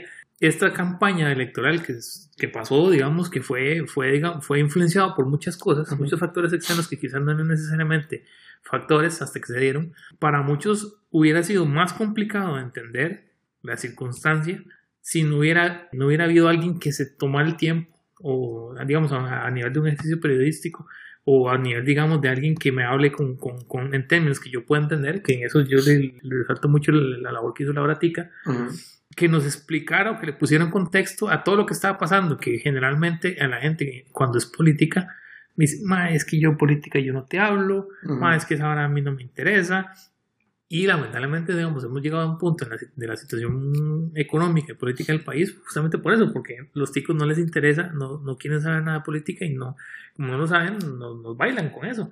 Entonces, por ejemplo, Laura Tica fue un muy buen ejemplo de cómo, cómo, cómo empezar a contar eso. Mae, Delfino, que el papel que él tuvo y que mucha gente también, por un asunto de que vieron que había que tomar acciones para, para que las cosas que pudieron haber pasado no pasaran, eh, es algo que todos de alguna otra forma que tenemos facilidad con la tecnología tenemos que hacer. O sea, si hay mucha información que está llegando, entonces, ah, ah pero está bien, como dices vos, ¿cuál es el filtro para recibir uh -huh. esa información? Entonces, tal vez es responsable como para decir, no, ese, es esto que está llegando, yo sé que esto es falso, mejor yo no lo comparto. Si todos tuviéramos conciencia de esa responsabilidad, quizás tal vez no, haya tan, no habría tanto, y, tanta fricción. Y yo creo que, que, también más voces de todos los lados, porque eh, vamos a ver, eh, yo, yo y, y Diego, Diego, Diego lo sabe y Diego se lo he dicho también, o sea, para mí el, el, esa labor del trabajo que se toma Diego para explicar cosas, digamos, o lo que, lo que hace con la asamblea y que tiene a alguien ahí explicando, para uh -huh. mí es muy valioso. Claro. Y mucha, mucha gente criticará que sí, que abiertamente Diego tiene un, un, una línea política. Sí, claro, to, todo mundo... Todos tenemos una todo, todo mundo puede tenerla. Uh -huh. Pero no, no, no hay que ser injusto, mezquino de, de, de, de no reconocer que hay una labor de explicación. Claro. Eh, igual, la hora tica lo toma desde el humor, claro. eh, o los, los carajillos de, de Suave un Toque uh -huh. lo toman desde un humor de esa generación muy fuerte, con una línea política, sí. sí. Entonces, más bien, yo creo que en lugar de criticar es, ok, ¿dónde está la otra, la otra, la otra línea política haciendo trabajo similar? Y ahí, ahí es donde hay un espacio. Yo te soy muy honesto, uh -huh. yo, yo probablemente soy, soy, soy menos de la línea conservadora, a pesar de que tengo un trasfondo histórico conservador, pero no soy de esa línea. Y honestamente no, no encontré a una voz conservadora. Como el otro lado de la acera. Como el, como el otro lado de la acera. Y, y la hubiera escuchado. La hubiera escuchado, pero... La plataforma estaba ahí para hacerlo. La y creo que todavía está. Sería bueno que existiera. Eh, o tal vez no es suficientemente fuerte como para... Como, entonces, eh, todo el mundo critica, sí, pero es que solo son los de, los de Propac o los de Paclovers, como los de GAT, no importa, los de izquierda, los progres, como, como querás, pero tal vez ese lado ha sido un poquito más hábil uh -huh con, con, con la curación de, de, información y con la explicación de, de criterios. Mientras que el, el, otro no, no, no ha sido tan hábil para ponerlo más eh, palpable para todo mundo. Usted hablaba en, en, términos de que, digamos, son dos tipos, dos formas de hacer política diferentes. Una más actualizada, más al día de hoy, y otra más la tradicional, la, la política de los 80, digamos. Por eso, pero igual. ¿Por qué no puedes ser, por qué no puedes hacer las nuevas técnicas para hablar de ideas conservadoras? Vos puedes ver en Estados Unidos Fox News y Fox News, a mucha gente lo odia, pero Fox News es el espacio para hacerlo. Es el espacio para hacerlo. Uh -huh. Y ahí, y ahí hay gente que lo hace y hay, yo hay muchos de ellos que no soporto, pero, pero, pero hay, hay voces conservadoras que saben hacer las cosas y hablan desde otro punto de vista. Entonces, yo siento que hay espacios, uh -huh. hay espacios para todos los lados, que esperaría que ojalá para las próximas elecciones los podamos ver. De hecho, porque al final de cuentas, yo creo que... que... Pero con creatividad, ¿me entiendes? O sea, con Sí, sí, creatividad, con idea. A eso es lo que me refiero, porque yo sé que hay, si alguien que está escuchando esto y tal vez es de, de ese lado me va a decir, sí, pero hay voces, claro que hay voces. Pero las voces son muy desde su plataforma religiosa o muy desde su plataforma. eh, Estoy hablando de, de usar la creatividad, de usar la diferenciación, de, de, de ser dinámico sin dejar de ser conservador. Es que ese es el reto que yo veo como un poco complicado ahorita. Sí, como que más bien es, que, que es como, no, no, la tecnología, esa, esa tecnología no, yo no, yo no me Sí, llevo sí, con o sea, esa ¿por qué, no? Por qué no Una versión muy, muy análoga, ¿Por qué, una, de- por qué una voz cristiana cool? Ahorita que, que, que los cristianos están tratando de, de- de que los escuchen más y tienen una, una, una plataforma de- en la asamblea muy fuerte. Los cristianos también merecen ser, ser escuchados, pero, pero, pero yo siento que también los cristianos están tomando una, una, una así como de choque, como no, Sí, una vamos a postura- dejar. Eh, Si usted no está conmigo, está mí. Sí, entonces, y lo digo, y, y si alguien me está escuchando, lo digo con conocimiento de causa porque yo vengo de la iglesia cristiana. Mm, Entonces conozco. No, no lo estoy hablando No es papaya, no, no, no. O sea, yo, yo estuve ahí 25 años de mi vida súper metido. Todavía soy cristiano, todavía me considero evangélico. Tal vez soy un evangélico liberal, cosa que a mucha gente no le va a gustar. Pero, pero me, me hace falta, precisamente porque vengo de la iglesia. Me duele, Ujú. me duele que la iglesia no tenga una voz más, ni siquiera moderada, una voz por lo menos más sabia, Claro. que, que más hábil. Sí, porque al final cuentas hay- es, es la unión de muchas personas. Sí, digamos, sí. Es una postura, pero son muchas personalidades que están por detrás, igual del otro lado. Sí, sí, ni, siquiera es eso, que, que sea moderada como soy yo. Porque, digamos, yo, a mí me encantaría encontrar una voz cristiana moderada, que es como yo considero que soy, o una Ujú. voz cristiana liberal, como le quieras decir, decirle. Estoy hablando de una voz cristiana. Puede ser súper conservador y súper de derecha, pero por lo menos creativo. Divertido, inteligente, hábil. Sí, que, que lleve el mensaje de una forma diferente. Sí, sí, sí. No, no hay, Ay. no hay. Bueno, no sé cómo terminar hablando. No, no, pero es- el- e- eso suele pasar, ma. La gente, la gente termina de alguna u otra forma. No, y termino, y, y tal vez estoy sacando algo de lo, de lo que hablo muy poco y te voy a culpar porque eh, yo, la- yo nunca hablo de esto. Yo creo que si bus- buscas mis redes sociales vas a encontrar muy poco de esto, que es, que es hablar de mi fe y de, y de- y de- y de Y creencias. política, sí. O sea, de hecho, me, me estoy, en este momento hasta me estoy sintiendo súper vulnerable de, de hablarte de esto, pero ya, ya empecé. Porque mi trasfondo, yo, yo nací y crecí en una iglesia evangélica. eh, mi familia es toda evangélica. Mi, mi, mi, mi, hermano está casado con una misionera. eh, Ujú. mi hermano es pastor. eh, mis papás han sido consejeros matrimoniales. Claro. eh, mi, mi hermana estudió eh, educación cristiana. eh, yo fui miembro del grupo musical de la iglesia, fui líder de jóvenes. Entonces, yo tengo un trasfondo evangélico serio, Ujú. eh, cristiano serio, y aunque tal vez en los últimos años me he ido más en la línea liberal de, de la iglesia, Ujú. esta guerra me ha dolido mucho. O sea, Claro. me ha dolido mucho porque he visto lo peor de los dos lados. Y, y he visto las cosas que no me gustan de la iglesia y, una, y, y las cosas que, por las cuales tal vez yo me alejé un poco, no de Dios, eh, pero sí de la iglesia. Como que estas elecciones comprobaron Ajá. eh, mucho de lo, que, de lo que me empezó a disgustar eh, de la iglesia. Y, y- pero, pero por otro lado me duele que, que, que no, que, no se, no- que no se sepa rescatar la parte bonita del cristianismo, porque creo que existe y porque creo que la tiene y que creo que, que, que está ahí muy, muy, muy dentro de la Biblia y muy dentro de lo que Jesús enseñó. Eh, y me duele que no está, está perdida, Ahora, vos crees que, desapareció. que al final de cuentas esa, esa parte de... Yo, yo creo que en, en eso- en ese sentido también uno llega a un punto donde, donde uno entiende que los tiempos han cambiado, que la forma en la que la gente conversa o en la que lleva un mensaje, ya sea un mensaje religioso, ya sea un mensaje completamente contrario a eso, hace que sea más difícil tener ese espacio como para decir suave, suave, pero de a mí, yo normalmente en el día a día estoy viendo y estoy trabajando y estoy entendiendo cómo funcionan eh, mis creencias, mi sistema de creencias, cuando te pones la tecnología a amplificar eso y encuentras cosas que no realmente te gustan, se vuelve como más chocante porque uno dice, suave, que hay cosas, como decís vos, estoy viendo cosas que a mí nunca me habían gustado. Puede ser tema religioso, pero puede ser cualquier otro tema del, del ser humano, digamos. Y la parte tecnológica, que siento que es, que es el, el fuerte por el que vos y yo nos movemos, nos ayuda a veces a entender mejor las cosas que pasan alrededor nuestro, no necesariamente para beneficio de nosotros o para satisfacción de No. nosotros. Pero tenés que tener la apertura para verlo así. O sea, yo creo que vos estás, honestamente, lo estás hablando desde un punto de vista de madurez. O sea, es, eh, y yo creo que eh, para mí las elecciones fueron eso. O sea, como forzarme a ver opiniones distintas y a tratar de entenderlas. O sea, ¿y cómo, cómo me, me, cuesta? Todavía me cuesta. Y lo curioso es que fue todo un país despertándose un día después de las elecciones con eso, con eso que digamos ya no era un supuesto, era algo muy real. Sí, y, de hecho, hablando con amigos psicólogos después de las elecciones, muchos me decían, Man, a mí la, la, consulta me creció así esta semana. Eso fue lo que se ganando, yo creo. y es un nuevo normal. Y tenemos que aceptarlo como un nuevo normal. O sea, la, la, las elecciones nos dejaron divididos. Es la verdad. Como nunca antes. Como nunca antes en la historia. Y, y, y, yo creo que no solo, porque la gente lo ve como después de antes y después de las elecciones. No, esto no ha terminado. O sea, al, al final yo creo que sigue siendo necesario tratar de escuchar posiciones y tratar de entender, aunque vaya en contra de lo tuyo. Y tratar y si no vas a dialogar, que es mi caso, que yo no me pongo a pelear. Mm. las tres reglas, las tres reglas. Eh, sí, las tres reglas. De vez en cuando meter un comentario y después digo, no debe haber dicho esto, no haber hecho, pero por lo menos, si no vas a comentar, por lo menos tratar de, interiorizarlo y decir, ok, esta persona, de, de, dónde viene lo que está diciendo? ¿Tendrá razón? ¿No tendrá razón? ¿Me enoja porque es algo que me molesta a mí? o sea, como tener ese análisis es, es, es, complicado. Que eso los ticos normalmente no lo, no lo hemos tenido y con, con la parte de la exposición a redes sociales queda más claro eso.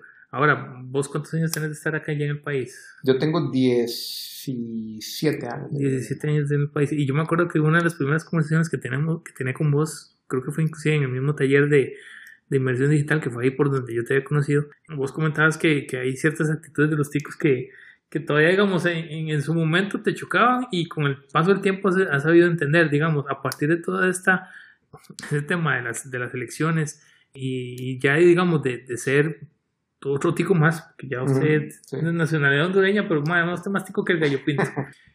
¿qué, ¿qué, visión, o, digamos, o, o, después de todo ese tiempo estar acá, qué ideas que tenías vos de los ticos han ido cambiando para bien? porque me acuerdo que en algún momento vos mencionabas el, el tema de, de, que los ticos tenemos una forma muy particular de resolver conflictos, que era pura chota. Sí, vieras que yo, no creo que ha cambiado, yo creo, yo creo que lo, lo, lo que me ha ayudado al proceso es a, a, me ha dado suficiente tiempo para entender de dónde vienen. A mí me ha apasionado conocer también un poco de la, de la cultura costarricense y de dónde vienen muchas de las cosas. Y esto me ha tocado leer algunos libros, hablar con amigos. y yo creo que no es tanto que me ha cambiado, porque las, las actitudes de las costarricenses que siempre percibí están ahí, pero si no entender de dónde vienen y entender que tienen su parte buena y su parte mala. El, el costarricense es el más nacionalista de los, de los centroamericanos, pero es un, nacionalismo, es un nacionalismo extraño, porque es un, un nacionalismo de orgullo hacia afuera, pero de autodestrucción hacia adentro. El serrucho. Eh, y no, pero ni siquiera me refiero al serrucho, me refiero hacia nosotros mismos. Por ejemplo, es, el pura vida es, qué linda es Costa Rica. O sea, cuando estoy afuera, me encanta que me hables de Costa Rica cuando estoy afuera y hasta yo lo vivo, a mí me encanta. O sea, yo, de hecho, ahora cuando salgo, ¿de dónde es? Y yo digo, ve, I'm Honduran y todo el mundo, ah, y yo digo, I live in Costa Rica, ¡ah! ¿me entendés? O sea, obviamente, hay, hablando de la dopamina, sí, sí. es bonito, pero entonces hacia afuera es muy lindo. Entonces, hacia afuera soy súper orgulloso como costarricense y súper pura vida, y, pero hacia adentro somos lo peor, somos lo ¿me, ¿me entendés? Y, y eso, di, hay que entenderlo, hay que ver de dónde viene, he tratado de entenderlo, lo acepto, pero siempre invito a los chicos a que, a que mediten en eso, a, a, a, que mediten en que a veces tienen un doble discurso. Y que, y que yo creo que ese orgullo que tienen que tener hacia adentro debería ser en lugar de, no es que van a llevar la parte fea hacia afuera, sino que ese orgullo que proyectan hacia afuera debe ser un orgullo que se debe convertir en trabajo hacia adentro. Correcto. En trabajo, porque es hacia adentro, hacia afuera, qué lindo, Costa Rica, pura vida, la Suiza centroamericana, no tenemos ejército, el país verde, lindísimo. Y hacia adentro, en lugar de empezar a basurear, es, ok, ¿cómo hago para llevar el pura vida de afuera? Al de acá a que se mantenga hacia adentro. ¿Cómo realmente llevo lo que, lo que realmente tenemos sin ejército, sin paz? Y cómo, pero cómo lo trabajo, trabajar, trabajarlo. Cómo, en lugar de hablar mal de todo lo que me parece mal, es decir, ¿qué puedo hacer yo para que esta Costa Rica sea mejor? Eh, esa es una, una, una que, que, yo, y, sigo insistiendo, o sea, me mantengo en que ahí está, y, y, invito a que, a que y si alguien me está escuchando tico, que no se ofenda, o sea, lo digo con todo el amor y estoy casado con una tica y mis hijos van a ser ticos, entonces no, no, no, no, no lo digo desde mala, y amo Costa Rica, sí. pero los invito a eso, o sea, lleven esa, ese posicionamiento de mercadológico que tienen tan bueno, Correcto. llévenlo hacia adentro, llévenlo hacia, hacia basurear menos el país, hacia basurear menos y a trabajar más, vuelvo a lo mismo, callarse y hacer Callarse que, y hacer. Que lo que uno hace sea lo que habla. Exactamente. Esa es una. La otra de las actitudes que, que, y esta la digo siempre que son de broma, que es el, y esto me has escuchado decirlo porque siempre lo digo, que es que los, los ticos nacen con un síndrome, que es el SMD. Y yo siempre lo digo en las charlas, y todo el mundo me queda viendo como, ¿qué, qué es el SMD? Y el síndrome de miedo al bañazo. y esto les quita a ustedes, como costarricenses, un montón.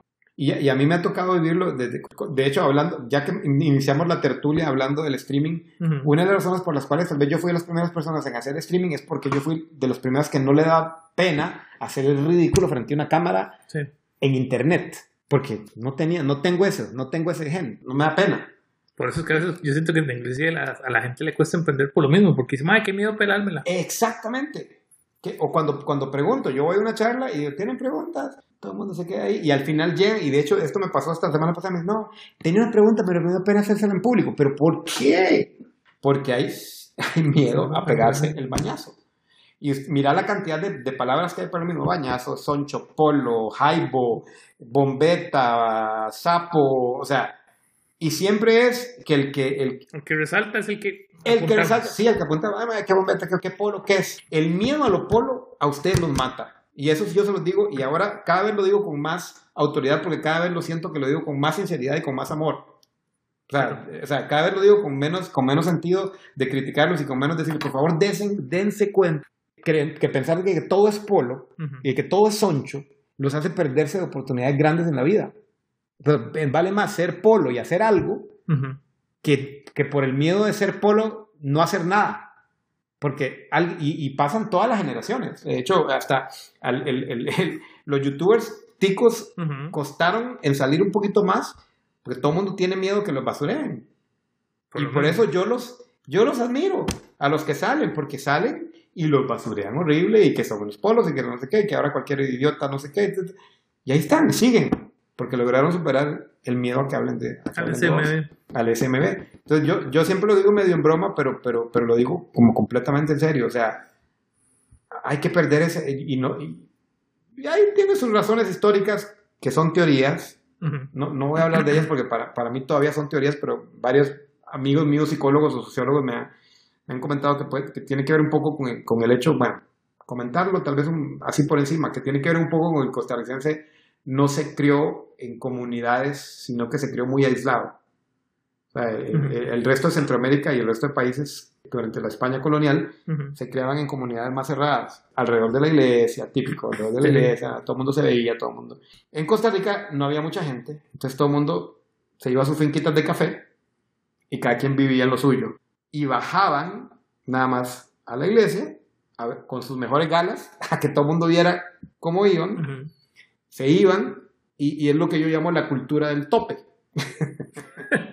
Está bueno. La, cultura del tope es, vos vas a los topes y todo el mundo saca su camiseta blanca, su mejor sombrero, su mejor caballo.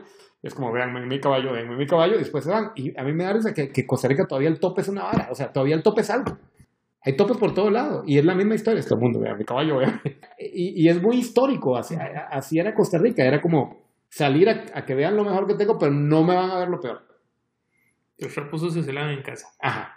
Es una teoría, y, lo digo con... Eh, es una teoría que, pero, no me parece tan perdida. Tiene mucho sentido. tiene, mucho sentido, y al final de cuentas quizás esa, es la parte que, que, hace que sea más, más llevadero el hecho de entender por qué nosotros somos de la casa para adentro, somos como la canción de Caifanes. Afuera no existe, solo adentro. Afuera solo adentro. Y de hecho, alguien me decía que, era lo mismo en redes sociales, que por eso es que es más fácil, y esto le pasa a todo el mundo, no solo a los costarricenses, pero que sobre todo en Costa Rica es, mucho más fácil ser gallito detrás de la, de la compu que, que, en, la vida real. Y, y si hay gente escribiendo esto, hay, hay, un, hay un estudio de, una tesis, creo que fue de, de, un estudiante de la UCR que se llama El país imposible de los filósofos. Es bastante interesante y él lo, lo habla con, a nivel académico Él, él habla de que, que, a Costa Rica de alguna forma también se le crió con ideas preconcebidas de que éramos más blancos, que éramos más avanzados, de que éramos la sociedad centroamericana. Y si hay eso, aunque vos digas que no, o sea, es, es, está, está en, en, el discurso que han vendido desde, desde pequeños. Sobre todo el, el, discurso de la Costa Rica blanca es bien peligroso. Sí, claro. Eh, y yo lo he vivido en, en, carne propia porque cuando yo digo, yo, y esto me ha pasado un montón de veces, que digo, yo soy hondureño, vos sos hondureño, pero sos blanco. Y, y es como, ¿en serio? O sea, o sea es, es un comentario que pareciera, que pareciera ingenuo, pero me lo hacen y me lo siguen haciendo. Es como, pero vos sos bien blanco para ser hondureño. Entonces, primero, el, la, la, concepción de que entonces todos los hondureños deberíamos ser más oscuros, uh -huh. que no es cierto. Y la segunda es, de los ticos somos blancos. Que tampoco es cierto. Que no es cierto. que tampoco es cierto porque estás invisibilizando un gran grupo de, de, la, de la... Entonces hay un montón de cosas y, y, y, no estamos tan conscientes de eso. Es lo que a mí me preocupa. Y tal vez yo lo veo por, porque para mí ha sido un tema y ha sido un tema de, de observarlo uh -huh. y de hablarlo con quien quiera escucharlo, pero no lo tenemos tan claro. No, no, o sea, y ahí te puedo poner un montón de comentarios así de, de, de gente que muy inocentemente me, me, me, tira cosas así. Yo digo, ¿en serio?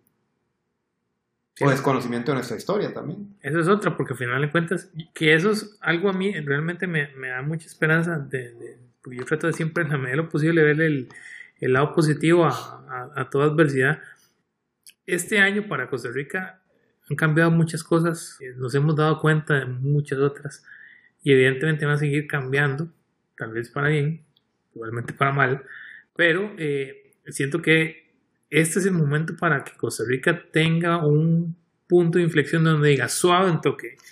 Ya nos dimos cuenta que lo que creíamos no era tan cierto, uh -huh. que lo que eh, nunca habíamos visibilizado ahora lo, tenemos, lo estamos viendo. Uh -huh. Y eh, llegó el momento, como decías vos y nos invitabas hace un rato, a, a empezar a, a, a, llevar el pura vida hacia adentro, donde tenemos que empezar a tomar acciones.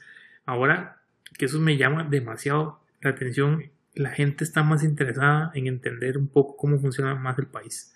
¿Por qué? Porque de alguna u otra forma, después de tantos años de desconocimiento, ya dejamos, estamos dejándole o, o perdiendo el miedo al bañazo, digamos, de, empezar a hablar de política. Porque si la gente no tiene, la gente de a pie, no tiene el espacio o no tiene las herramientas para entender cómo funciona el país, bueno, van a seguir bailando durante muchos años y ya llegamos a un punto donde nos bailaron tanto que estamos hundidos y nos podemos hundir peor. Entonces, creo que este es un momento para, para empezar a tomar el, el, el país en las manos de los chicos y empezar a actuar. ¿Por qué? Pues si no, nos lleva la trampa. Yo creo que es una responsabilidad de cada uno, porque el, el problema de, de, de, lo que estamos viviendo es que estamos responsabilizando a los políticos de que lo hagan ellos. Y sí, estamos en serios problemas, tenemos un problema fiscal en ciernes, uh -huh. tenemos una división en temas sociales que, que, que genera una gran discusión, y es cierto. Uh -huh. Pero entonces todo es ellos, ellos, ellos, ellos. Eh, ¿Qué vamos a hacer cada uno de nosotros? -huh. o sea, ¿qué, qué, qué, podemos hacer desde nuestra trinchera? Eh, ¿Qué podemos hacer desde... Si suenan como medio, ay, sí, sí, pero es cierto. O sea, sí. cada quien tiene que tomar una responsabilidad de cómo va a llevar el país adelante. Y, y, y, yo lo tomo, y vos lo dijiste bien, o sea, al final de cuentas, los últimos 17 años de mi vida han sido aquí. Uh -huh. eh, y, y, yo me considero mucho más responsable, no porque no quiera Honduras, no porque no ame Honduras, pero mi vida ha sido esta, aquí, ha sido aquí. Y, y, y a donde pago impuestos, un montón, un montón. es aquí. Y, a, la, la, y, las empresas a las que capacito, y todo, la mayoría están aquí. Entonces yo, yo, también lo he tomado así, como, ¿qué, ¿qué, puedo hacer por este país yo? Uh -huh. Me encantaría que los políticos hicieran un montón de cosas, pero ¿qué puedo hacer por ese país yo? Bueno, desde, desde mi punto de vista, ¿qué puedo hacer? Como decís vos, hay curar información, ayudar, levantar la mano cuando pueda, o sea, incluso agradecerte el espacio, porque aquí estoy diciendo un montón de cosas que tal vez nunca había dicho de forma tan clara. Uh -huh. eh, y no sé si eso me voy a arrepentir. eh, Suele pasar. pero, y no estoy tomando nada más que coca, ¿verdad? Imagínate si me hubieran dado traguito. Pero hacer eso, o sea, señalar y levantar la mano y, y decirle, señores, levántense, o sea, despabilense, dejen de pensar que todo es polo, caminen. Y, y lo siento, y de verdad que, que, que, difícil decirlo sin emocionarme, o sea, cuando vengan mis hijos, que espero que vengan, poder, poder heredarles una Costa Rica a la cual se sientan orgullosos, o sea, yo, o sea, no la Costa Rica ahorita dividida, sino, uh -huh. y si no puedo, si la Costa Rica que sigue va a seguir dividida, por lo menos entonces a ellos, cultivarles el amor por una Costa Rica que vale la pena rescatar. Sí. Que, que son probablemente lo que hablamos ahora, la, la, la, generación de unos 10, 20, 30 años. Claro, y, y, educarlos en el, Yo siento que, que puedo enseñarles a, a, llevar una, una, mejor vida y, y, no jalar las mañas que tal vez nosotros tenemos. Entonces, no sé, me, me parece una buena forma de, de ir cerrando la tertulia porque he hablado mucho ya. No, no, es, es que es, esta es la, oportunidad única que tenemos de, de, escuchar a Rogelio hablando de esto. ¿Por qué? Porque Rogelio siempre habla de tecnología. es la primera vez que yo tengo en los 11 años de, de conocerlo, tengo la oportunidad de que se libere y hable y diga cosas. Entonces, hasta Paula tiene cara como de mae. Bueno, Paula estaba escuchando, no sé si, si habrá dicho que he dicho. Paula, la, Paula es la única que me escucha este tipo de cosas. Sí, pero a final de cuentas es justamente eso. Y pensando justamente en el futuro, y ya también parece hablando Rogelio, ¿qué viene en el futuro para Rogelio? Ah, bueno, antes de eso, hace mucho tiempo cuando me di cuenta que te tiraste a la calle por tu cuenta ah, con Astrolabe, que es tu empresa, digamos, vos me decías, mal, el día de hoy yo todavía no puedo explicar en así en 10 segundos que es Astrolabe. Ah, bueno, ya puedo. Ya puedo explicarlo, excelente. ya puedo, de hecho, y eso ha sido eh, parte de, de, un, proyecto que tenemos con Paula y con Sebastián Falla, un amigo, de, de, Revolución del Propósito, que, es ayudar a las empresas a encontrar el propósito de la empresa. Y en este momento ya puedo decir con toda seguridad que Astrolabe es una empresa o un, un proyecto que busca ayudar a marcas y personas a entender y aprovechar el mundo digital. Ese es el propósito de Astrolabe. Y de verdad que lo siento no quiero venderme como consultor, es, es, ¿qué hago yo? Ayudarle a la gente a entender y aprovechar el mundo digital. Y eso lo hago desde todos los, por eso hago la, por eso hago el correo de los viernes, por eso hago los videos de Hablemos de a veces, por eso me, embarqué cuando Luis me invitó a, tener TikTok, por eso el enfoque de mis consultorías con las empresas tiene que ser un enfoque humano, porque lo que quiero es ayudarle a la gente y a las personas a entender el mundo digital. E, ese es... Y, el porqué. y eso me lleva un poco al, al futuro. Mi futuro está en esa pasión. ¿Cuál es el futuro? Llevar esa, ese, ese astrolabio, y el nombre astrolabio viene de ahí, del astrolabio como, un, como un aparato que servía para encontrar las estrellas, llevar eso a más gente. No tengo claro cómo, tengo muchas ideas, tengo muchos proyectos, tengo la, ventaja o la bendición, como lo quieras ver, de que, y, lo considero como un honor tener el privilegio de, de tener una plataforma diaria que me ha costado aceptarlo así, porque en, un tiempo yo me, me, autocastigaba de que no estoy generando contenido, no estoy generando contenido.